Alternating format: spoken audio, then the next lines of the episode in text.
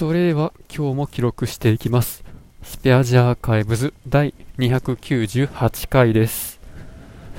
今日は10月22日、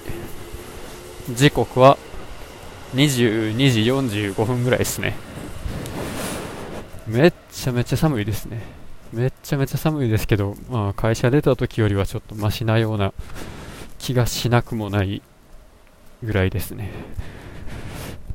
ヒートテックの肌着に、ヒートテックの半袖の肌着の上に長袖の T シャツを着て、さらにあの長袖のワイシャツを着て、スーツのジャケットを着てっていう状態なんですけど、さすがに12月上旬の寒さって、こういう服装じゃ耐えれないみたいですね。やっぱコートいりますね。これぐらいだと。コートとニット帽が欲しかったですね。あとあれか。手袋も欲しかったんですけど、残念ながらあの久しぶりに手袋を取り出したら、あの合皮なんですけど、ちょっとカビ生えてて、あの、すぐには使えない状態でした。残念です。いやーまあ、今日は、まあ、今度、まあ、自分で取り付けに行く怪しいデバイスの最終の動作確認をしたり、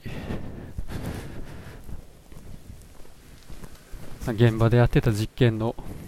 データを整理するためのマクロを作ったりで、まあいろいろやった結果、なんか結局、まあ、自分の部署の仕事はあんまり進まなかったっていう残念な感じでした。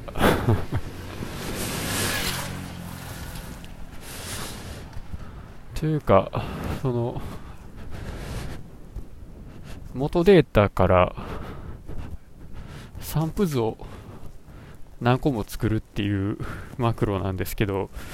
かなり謎な動きをして、かなり困りました。で、まあ、どういうやつかっていうと、まず分析用の機械が、まあ、10台ぐらいありますと。で、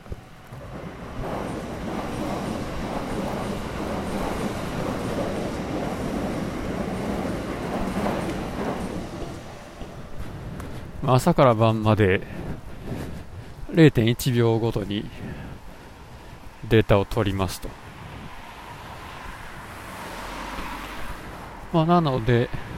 元のグラフは縦軸が朝から晩までの時刻。で、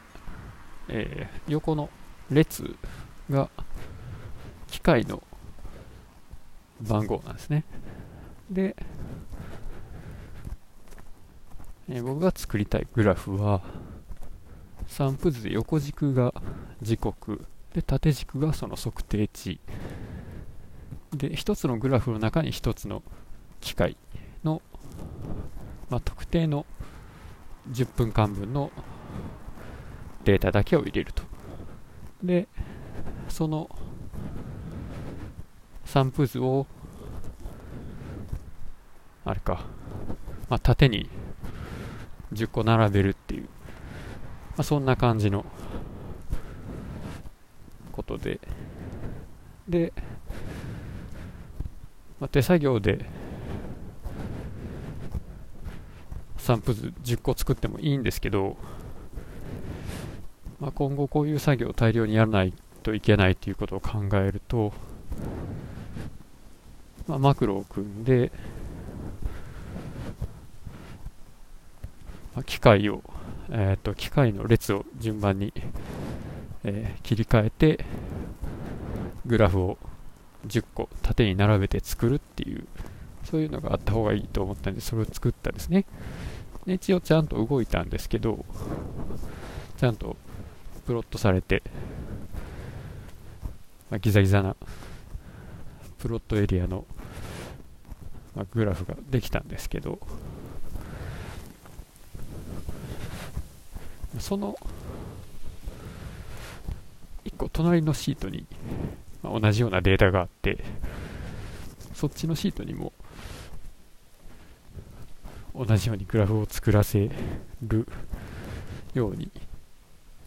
あ繰り返しの処理をさせてるんですけどそしたらその次のシートのグラフにはプロットリアエリアの中に点が1個もなくてでもそのグラフを選ぶとちゃんと元データのこの列と、まあ、この値を使ってますよっていう網掛けが表示されてでしかもちゃんと系列のところに青丸で機械の名前とか書いてあって